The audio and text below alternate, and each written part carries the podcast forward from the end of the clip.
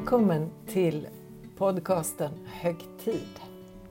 Det är påskdag och vi ska läsa berättelser om vad som hände den där gryningen. Markus berättar och Johannes berättar. Från Markus 16 kapitel.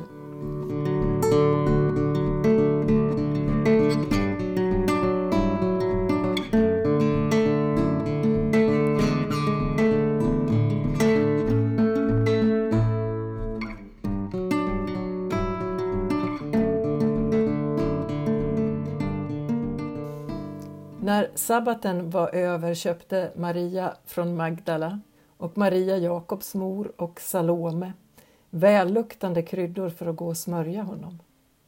Tidigt på morgonen efter sabbaten kom de till graven när solen gick upp. Och de sa till varann, vem ska rulla undan stenen från graven åt oss? Men så fick de se att stenen var bortrullad. Den var mycket stor. De gick in i graven och såg en ung man i lång vit dräkt sitta där till höger och de blev förskräckta. Men han sa till dem, var inte förskräckta. Ni söker efter Jesus från Nasaret, han som blev korsfäst. Han har uppstått, han är inte här. Se, här är platsen där han blev lagd. Men gå och säg till Petrus och de andra lärjungarna, han går före er till Galileen. Där ska ni få se honom som han har sagt er. Då lämnade de graven och sprang därifrån, darrande och utom sig, och de sa ingenting till någon, för de var rädda. När Jesus hade uppstått på morgonen efter sabbaten visade han sig först för Maria från Magdala, från vilken han hade drivit ut sju demoner. Hon gav sig iväg och berättade det för dem som varit tillsammans med honom och som nu sörjde och grät.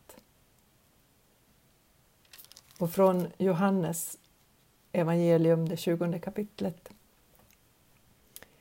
om mötet mellan Maria från Magdala och Jesus. Men Maria stod och grät utanför graven. Gråtande lutade hon sig in och fick då se två änglar i vita kläder sitta där Jesu kropp hade legat, en vid huvudet och en vid fötterna. Och de sa till henne, Varför gråter du, kvinna? Hon svarade, de har flyttat bort min herre och jag vet inte var de har lagt honom. När hon hade sagt det vände hon sig om och såg Jesus stå där, men hon förstod inte att det var han. Jesus sa till henne, Varför gråter du, kvinna? Vem letar du efter? Hon trodde att det var trädgårdsvakten och svarade, Om det är du som har burit bort honom, Herre, så säg mig var du har lagt honom så att jag kan hämta honom. Jesus sa till henne Maria. Hon vände sig om och sa till honom Rabboni. Det är hebreiska och betyder mästare. Jesus sa Rör inte vid mig, jag har ännu inte stigit upp till min fader. Gå till mina bröder och säg till dem att jag stiger upp till min fader och er fader, min Gud och er Gud. Maria från Magdala gick då till lärjungarna och talade om för dem att hon hade sett Herren och att han hade sagt detta till henne.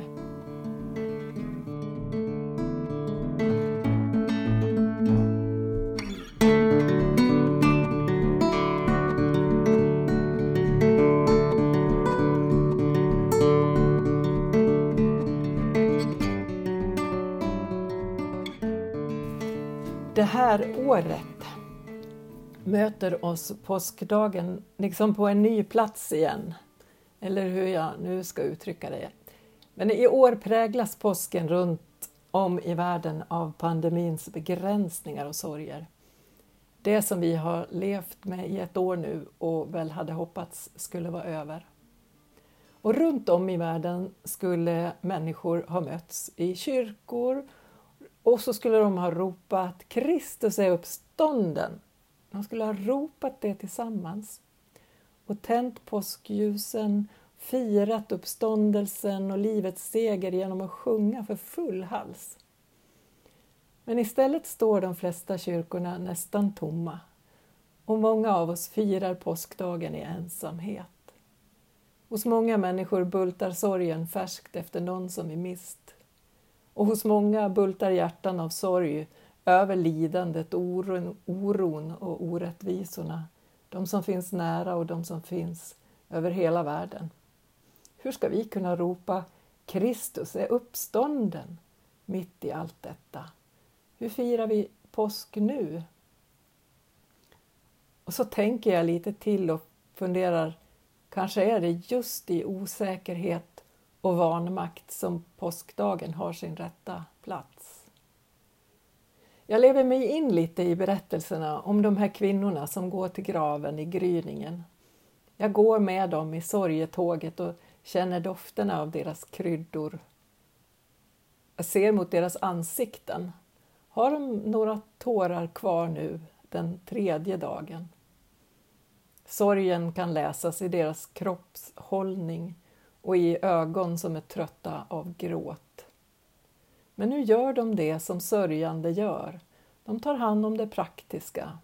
De ordnar, de använder händerna, de tar de steg som behöver tas. Det är sorgens aktiviteter. Det där som hjälper oss att inte ramla rakt ner i känslan av kontrollförlust. Ännu finns det något att ordna med, något att göra. Jag går med dem och tänker att vi inte är ensamma i detta sorgearbete. Vi går med så många andra i det som är svårt. Men kanske är det tomheten som skrämmer oss mest med sorgen. Att känna tomheten. När Maria från Magdala står vid den tomma graven och gråter så är det just tomheten som drabbat henne. Inte nog med att Jesus är död. Hans kropp som hon skulle ta hand om, den syssla som skulle trösta henne ännu en stund, också det har nu tagits ifrån henne och det är som att hennes förtvivlan når botten. Och just där på botten, det är där hon hör sitt namn sägas på ett sätt som hon känner igen. Maria. Då kommer hennes påskrop. Mästare, du lever! Hon ser honom, hon som först trodde att det var trädgårdsvakten, men nu ser hon och hör hon, han lever! Vilken oerhörd scenförändring från sorgens tomhet till, ja vad ska man kalla det egentligen? Att bli fullständigt överrumplad av glädje eller kanske att plötsligt stå med famnen full av framtid när man trodde att allt var över. Uppståndelsen är inte ett mirakel bland andra mirakler. Vi tror att det är ett avgörande ögonblick i historien. Och säkert kan det vara provocerande att någon fortfarande vill tro det. Också nu, också idag. När Maria möter Jesus vid graven är det inte bara en vän som återkommer till livet. Det är en vän, men det är också allt hon hade hoppats på. Allt hon hade fäst sitt hjärta vid. Själva livet i livet. Jesus Kristus möter henne igen och hon fick gå för att berätta om det för de andra och ordet gick från mun till mun och från möte till möte och nu når det oss igen den här påskdagen. Han lever. Jesus Kristus, han är vad han lovade att vara för oss och med oss. Livet, vägen, sanningen, en famn full av framtid. Gud med oss. Så om vi nu står lite ensamma på påskdagen i år, som Maria stod vid den tomma graven och kanske undrar vad vi ska göra nu, passar det sig att jubla. Och var är Jesus som vi sökte efter i gryningen? Har någon tagit honom ifrån oss? Kan vi våga tro på det här vi har hört? Och då tänker jag att vi får bli, och vi behöver kanske bli, överraskade igen höra den där rösten som vi trodde var förlorad eller kanske aldrig riktigt hade vågat hoppats på. Vi får lyfta blicken och vi får se igen. Han är uppstånden. Det betyder att livet är i grunden förvandlat. Att kärleken lyfter sorgens slöja från vår blick och vill att också vi lever. Lev igen. Lev igen. Uppståndelse är förvandling. Det är vägen som plötsligt öppnar sig där ingen väg fanns. Det är livsmod och det är närvaro av den Gud som inte ger upp. På påskdagen vill jag bli överraskad igen av att han verkligen är här, att han är närvarande och han är förvandlad. Han är Jesus Kristus, inte längre begränsad till en plats och en tid. Han är här och hans uppståndelse är som en sång i gryningen och hans kärlek en skapande kraft i våra hjärtan. Det handlar inte bara om att en människa blir levande igen. Det är mer än så. Det handlar om förvandling, om ljus som övervinner mörkret, om hur vår hopplöshet och vår ensamhet har stränder in mot ljuset. Jesus Kristus är den som döden inte kunde behålla. Han är närvarande också i vår tid, i våra hem, i vår vånda och vår glädje. Så andas djupt och lyssna till ditt bultande hjärta och lev. Lev igen.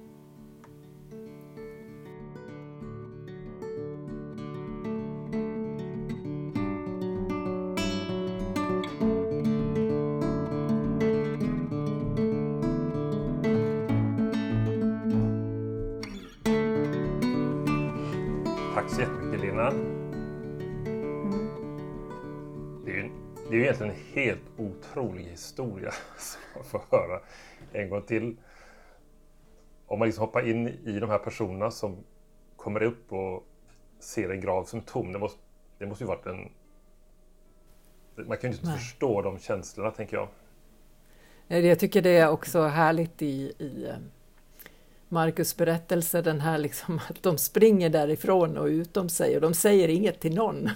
Det är liksom första, eh, när man bara har mött den tomma graven. Det är oerhört svårt att, att ta till sig. Man fattar också att de är rädda, att det är liksom en blandning av rädsla och glädje, tänker jag. Mm. Alltså, man kan verkligen förstå de känslorna.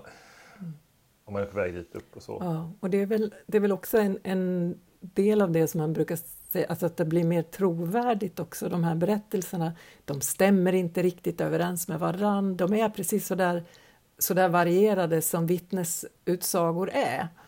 Alltså att man, man har, uppfattat saker lite olika och, och eh, berättar var och en på sitt sätt. Och att, att eh, de första kristna hade inga problem med det. Man försökte inte liksom göra en enhetlig eh, detaljberättelse utan lät det vara precis så här som man kan tänka sig att det faktiskt var eh, omtumlande, märkligt, häftigt. Ja. För vad är det som händer här nu? Lena, hon, han, han uppstår och så lever han i, är det 40 dagar man säger att han nu lever liksom innan han...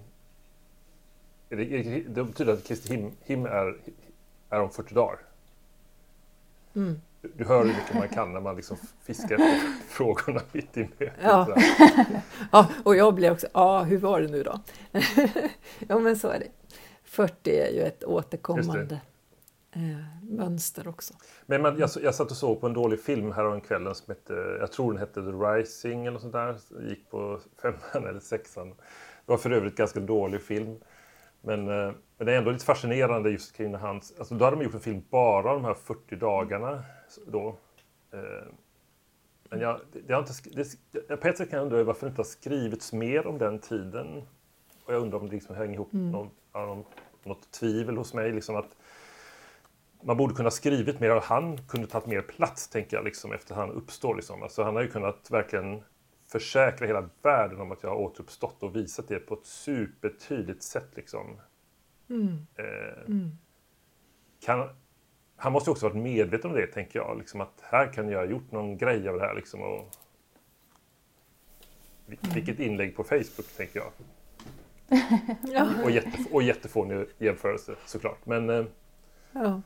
eller Ja, har du men- tänkt något åt det hållet också någon gång? Eller, eh, Mm. Ja, ja, men precis. Hur skulle det ha varit, tänker vi, om, om det inte gick att, eh, att betvivla?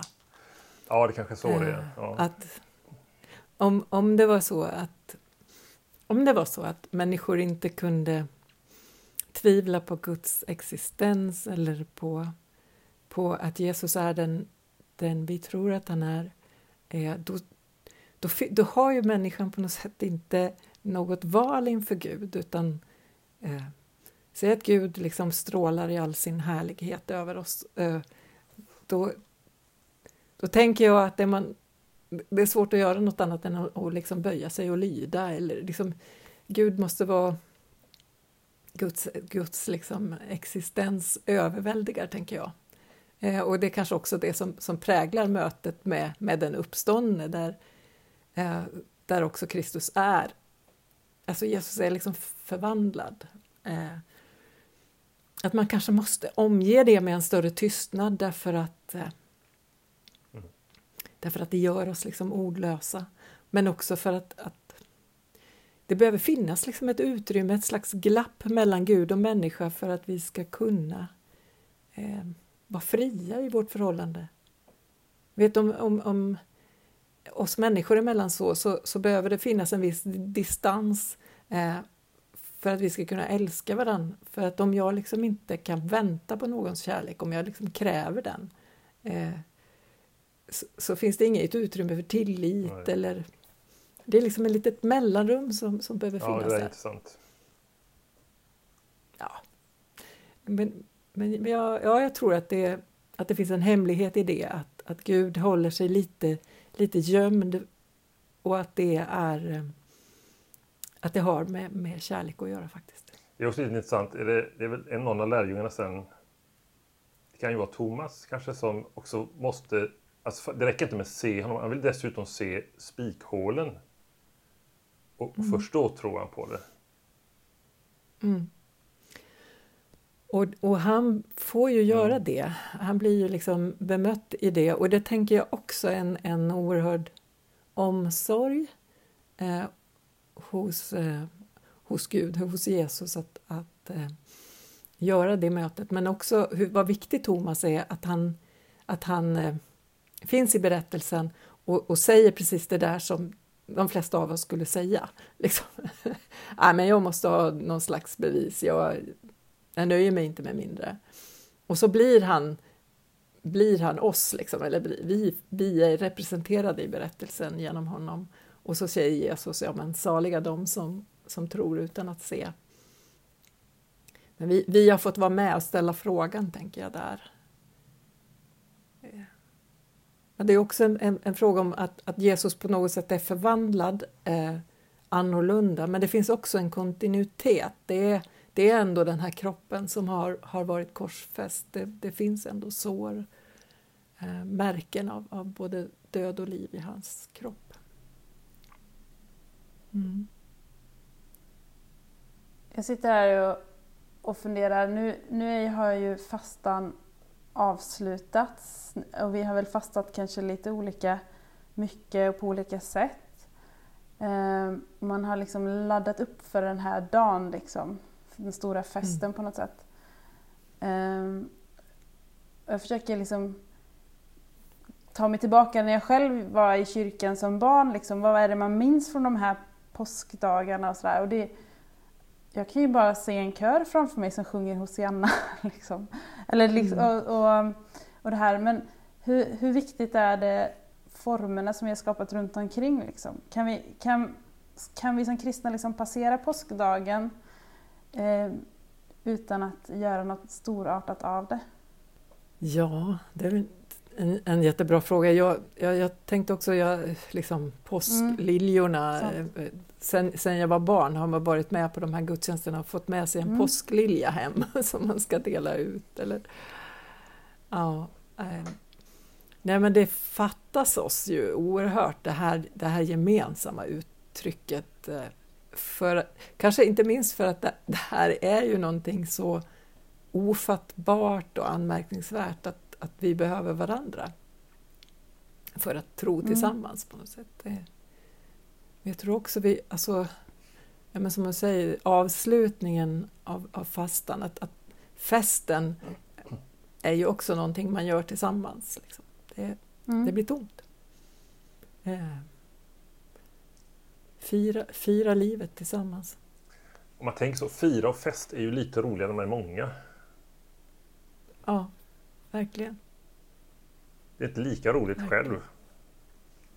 Nej. Men, men kanske har ni, har, har ni också tänkt på nu när man sällan träffar, träffar folk, att när man väl träffar någon så blir det liksom Absolut. fest på en gång. Ja, det, det krävs inte mycket mer än ett, ett samtal eller kanske en kopp kaffe. Nej. Då är det, då är det fest. Mm.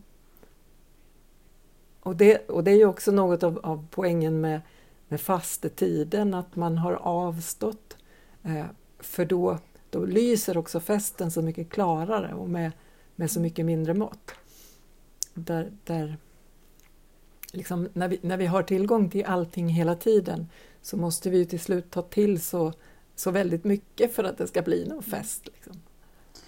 Eh, Jag fastnade vid det- du sa, att vi tillsammans får hjälpa varandra att tro. För det här, återigen är vi liksom nu i kyrkåret eh, med en berättelse och en händelse som är väldigt mystisk, väldigt, som är svår att förklara liksom eh, exakt hur, hur kan detta gå till och hur kan det vara så. Liksom så.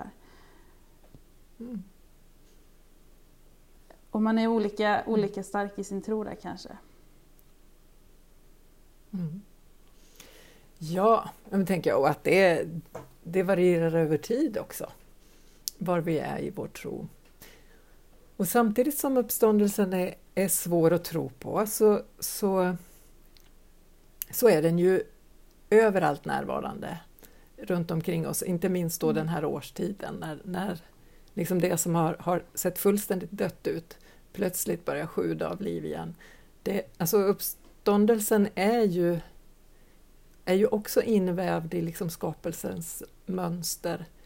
Så, så samtidigt som det liksom bryter av så är det ju också någonting som man kan tänka, ja så här brukar Gud Mm. göra. alltså, det, Gud, vi, vi kan känna igen Guds handlande eh, i, i den här också att, att, så att säga, i både i, då i närvaron i det som bara ser ut som död och i att det kan, att det kan växa någonting nytt också någonting helt i en annan form, liksom annorlunda. Fjärilar är ju sådana här eh, mystiska varelser på det sättet. Så man ser en, en första livsform som är Mm. den här larven som larvar runt och, sen, och, och väldigt begränsad i sitt eh, ja, men hur, hur långt de kan ta sig och sådär. Va? Sakta och säkert glider fram. Och sen så det här som då ser ut som en död och sen kommer fjärilen som, som ju lever ett helt annan sorts liv eh, och rör sig fritt. Det är också, alltså det här med att uppståndelse också är en slags förvandling skriver Paulus en del om också i Korintierbrevet. Du var inne på förut Elin och frågade om det här med vad man minns just från påskdagen, de där påskliljorna som delas ut. Jag, när jag sitter och tänker på den här dagen så kommer jag ihåg alla otaliga påskspel som man har spelat. Liksom. Och då, då var jag lite yngre och spelade i Bifrostkyrkan och vi hade massvis av barn från förskolor. Vi spelade på tisdag och torsdag, tisdag, onsdag och torsdag liksom där och hade sådana här, ja. Och så vet jag att finalen var att få spela den för sin församling då på den påskdagen.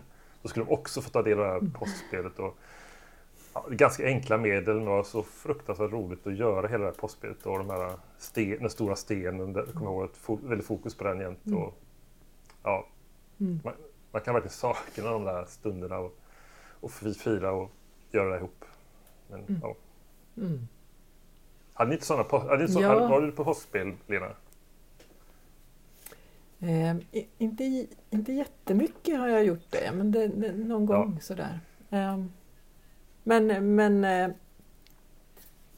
ja, men det är någonting med det där att, att man har gestaltat Mm. de här berättelserna och liksom levt sig in i dem. Och de, de är ju på något sätt också en del av vår historia för att, för att vi har hört dem så mycket.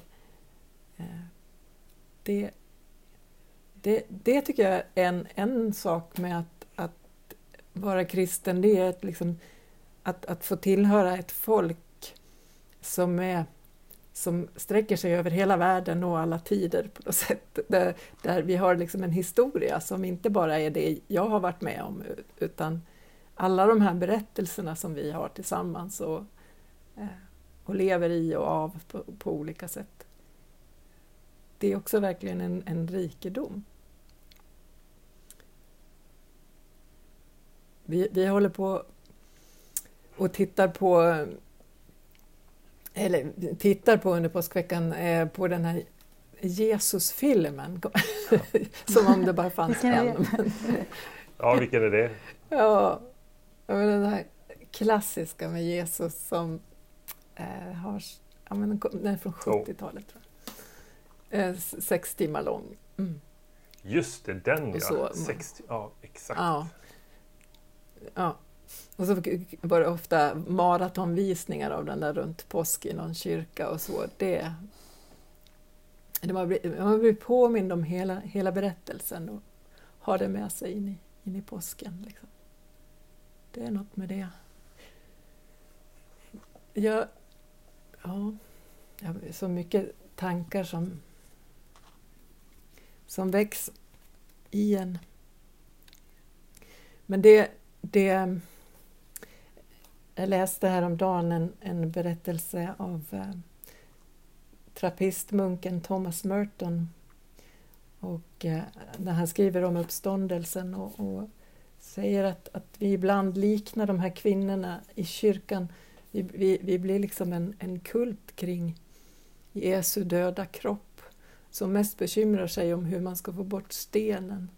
Och, och liksom att vi vi fastnar i liksom våra ritualer och våra former och, och har svårt att riktigt eh, förstå friheten och glädjen och det nya liv som, som vi är, vittnen till och får ta emot på påskdagen. Det är som en utmaning att gång på gång säga, men han lever ju! Han är inte där! Liksom. Och han går på vägar som inte vi känner till. Och rör sig mycket, mycket friare än vad vi, än vad vi vågar tro. Jag är, jag är övertygad om att vi gång på gång kan bli förvånade